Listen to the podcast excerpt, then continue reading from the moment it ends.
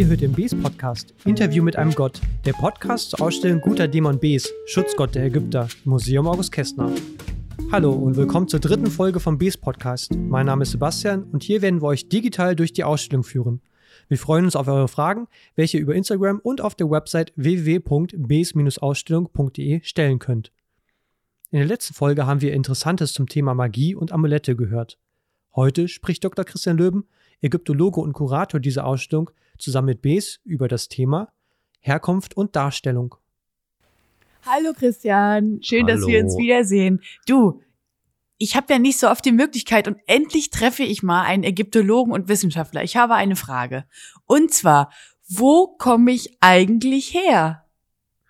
Ja, ganz gute Frage und äh, wichtige Frage und Jo. genau das, was Ägyptologen gerade erforschen. Es sind ja über 30 Ägyptologen damit beschäftigt, Ah, sozusagen dich und dein Wesen und so weiter zu erforschen. Und das, was wir schon länger wissen, ist, dass das, was wir Bes nennen, eigentlich ein Wesen ist, das es schon viel, viel länger vorher gab, bevor wir überhaupt diesen Namen das erste Mal kennenlernen, diesen Namen Bes. Bes Ja. äh, treffen wir das erste Mal an, ungefähr 1000 vor Christus. Da wird erst das erste Mal dieser Name Bes erwähnt, was übrigens der Schützer heißt, also perfekter Name. nicht? Aha, Ähm, ganz aha. genau, ganz genau. Und ähm, aber solche Wesen wie dich gibt's eben schon tausend Jahre früher. wow. Und zwar so, wie gesagt, so um 2000 vor Christus, ähm, da werden auf magischen Objekten, wir hatten ja schon mal über Magie gesprochen, Mhm. wir nennen sie in der Ägyptologie Zaubermesser, die sind immer aus einem Nilpferdzahn geschnitten, ähm, sind dann also so sichelförmig. Ähm, ja, ob sie Messer waren, das ähm, bleibt dahingestellt. Manche Ägyptologen glauben, dass mit solchen Messern auch die Nabelschnur abgeschnitten wurde bei der Kindergeburt, aber äh, das wissen wir alles nicht ganz genau. Nicht? Auf jeden Fall sind diese ähm, Messer aus Nilpferdzahn immer ähm, dekoriert. Und da begegnen uns so zottlige Wesen, die im Gesicht so schon so aussehen wie du, ähm, immer krumme Beine haben, kurze krumme Beine, ähm, dann äh, ein Löwenfell höchstwahrscheinlich tragen. Man sieht nämlich den Löwenschwanz und so weiter und eben schon die zottlige Mähne, Mhm. ganz genauso wie du dann später aussiehst und aller Welt bekannt wirst. Äh, ganz, ganz selten sind diese Darstellungen beschriftet.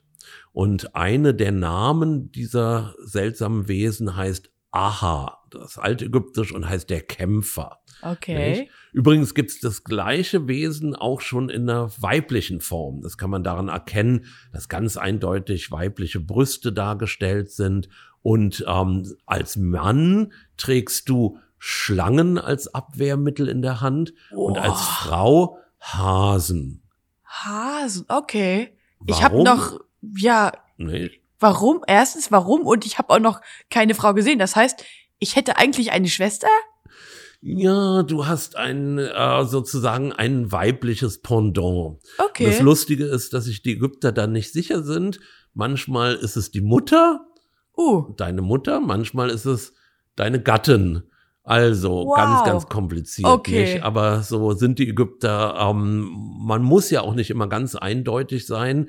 Je uneindeutiger man ist, umso vielfältiger ist man natürlich auch in seinen Möglichkeiten. das stimmt. Das macht einen noch ein bisschen interessant. Genau, auf jeden Fall. Und ähm, ja, und äh, nachdem du den Namen bekommen hast, Bes, heißt Ja. dann deine, dein weibliches Pendant heißt dann Besset. Da wird nämlich einfach nur ein T hinten dran gehangen Aha. in der ägyptischen Schrift. Und äh, ein T ist immer die Endung für weibliche Wörter. Hm. Also man kann eben aus ähm, äh, äh, zum Beispiel aus Bark, das heißt der Diener, kann man Barkett machen und dann ist es die Dienerin.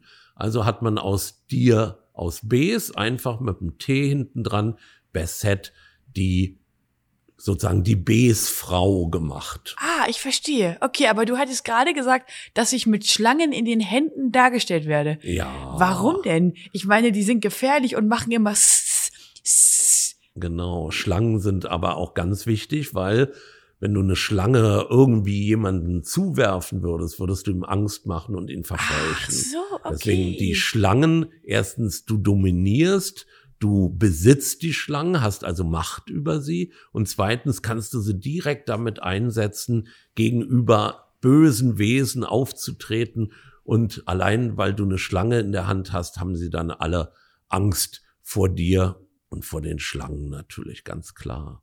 Nicht? Aber warum die Frau Hasen in den Händen hat in diesen frühen Darstellungen, das kann ich dir auch nicht sagen. Überhaupt keine Ahnung.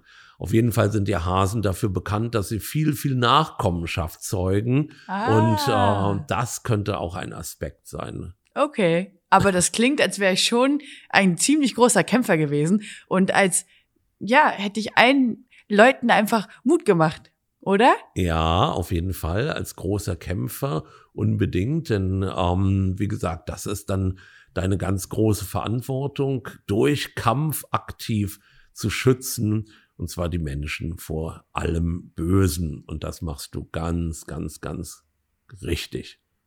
Dankeschön, Dankeschön. Eine Frage habe ich noch. Wo wurde ich denn überall dargestellt? Du hast gerade gesagt, auf diesen Messern. Was waren denn so, sagen wir mal, die Top drei Dinge, auf denen ich dargestellt wurde? Ja, also diese Messer gibt es, dann gibt es eben, wir haben schon über Amulette gesprochen, Ja. endlos, nicht? Dann gibt es auch ganz viel in unserer schönen Ausstellung zu sehen, Töpfe. Aber da Ah. kommen wir später darauf, warum du ganz häufig Gefäße dekorierst, dein Okay. Gesicht auf Gefäßen zu sehen ist, nicht?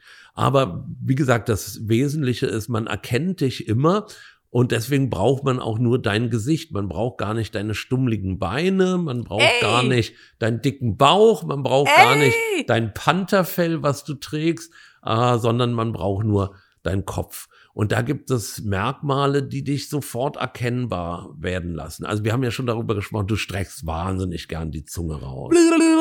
Stimmt ja Ganz gar klar, nicht. Ganz klar. Dann hast du diesen dicken, dicken Bart. Der wird übrigens im Laufe der Zeit immer dicker, immer zottliger. Dann trägst du eben ein Pantherfell. Der Ja. Löwe ist ganz präsent in deiner Mähne rund ums Gesicht. Dann vom Löwen hat man natürlich auch Angst. Ne? Wow, wow. Ganz genau, nicht? So, und wenn man dann sich so ein bisschen deinen Körper anguckt, dann ähm, ist eines der Elemente, die ganz wichtig für deine Darstellung sind, eben diese Zwergengestalt, nicht? Also kurze Beine, die dann auch so ein bisschen, so ein bisschen so o-beinig daherkommen, nicht? Ja, Und das, das, stimmt. liegt, ja, ja, das liegt daran, ähm, dass ähm, die Zwergen schon immer in Ägypten beliebt sind. Denn wir wissen zum Beispiel von wichtigen Expeditionen, die die Ägypter schon um 2600 vor Christus in den fern in den Süden unternommen haben, nämlich nach Richtung Schwarzafrika, wo ja kleinwüchsige Menschen ähm, berühmt sind, bekannt sind, die Pygmäen. Und ähm, die haben sie sich geholt aus Afrika, aus Nubien, Mhm. um sie dann am Hofe Pharaos tanzen zu lassen, nicht? Das kennen wir auch aus unserem Mittelalter her, nicht? Dass Ja. sich äh, kleinwüchsige Menschen ähm, besonders äh, dafür eigneten, jemanden Lustiges vorzuführen und eben Spaß zu bringen. Und du sollst ja auch Spaß bringen, nicht? Und Na klar, tanzen voll. und Musik machen und so weiter, nicht? Also daher kommt die, diese Zwergengestalt, also ein ganz Okay. wichtiges Merkmal für dich. Und daher kommt, wir werden im nächsten Podcasts noch darüber sprechen, ähm, auch ähm, diese Gewissheit eigentlich, dass dein Ursprung in Nubien zu suchen ist. Okay. Also ganz im Süden, nicht? Und daher kommt auch, so glauben es die Ägyptologen zumindest, deine große Federkrone, denn das ist das ganz wesentliche Merkmal des Bs, ähm, dass er diese Federkrone trägt. Und also, was für eine? Die ist fast so groß wie ich. ja, die ist riesig und wenn sie angemalt ist oder die Farben erhalten sind, dann ist sie auch ganz, ganz, ganz bunt. Mhm. Und wir glauben, dass der Her die Herkunft dieser Federkrone darin liegt, dass nämlich an der Südgrenze Ägyptens, ähm, also an der Grenze zwischen Ägypten und Nubien, da gab es eine Nilinsel und da war eine riesige Festung drauf, wo man sich gegen eben die südlichen Feinde wehren konnte, dass dort eine Göttin verehrt wird, die eben auch so eine Federkrone trägt.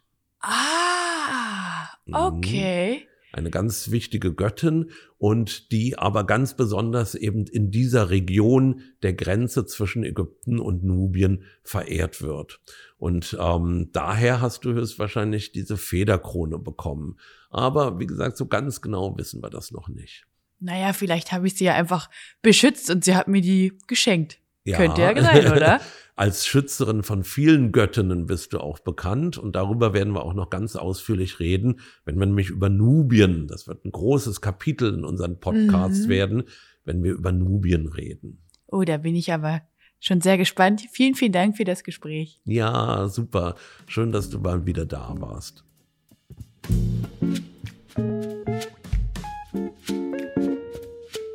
Das war die Folge 3, Herkunft und Darstellung mit Dr. Christian Löwen und Bes. In der kommenden Folge werden wir über das Thema Bes und seine Freunde sprechen. Bis dahin, bleibt gesund.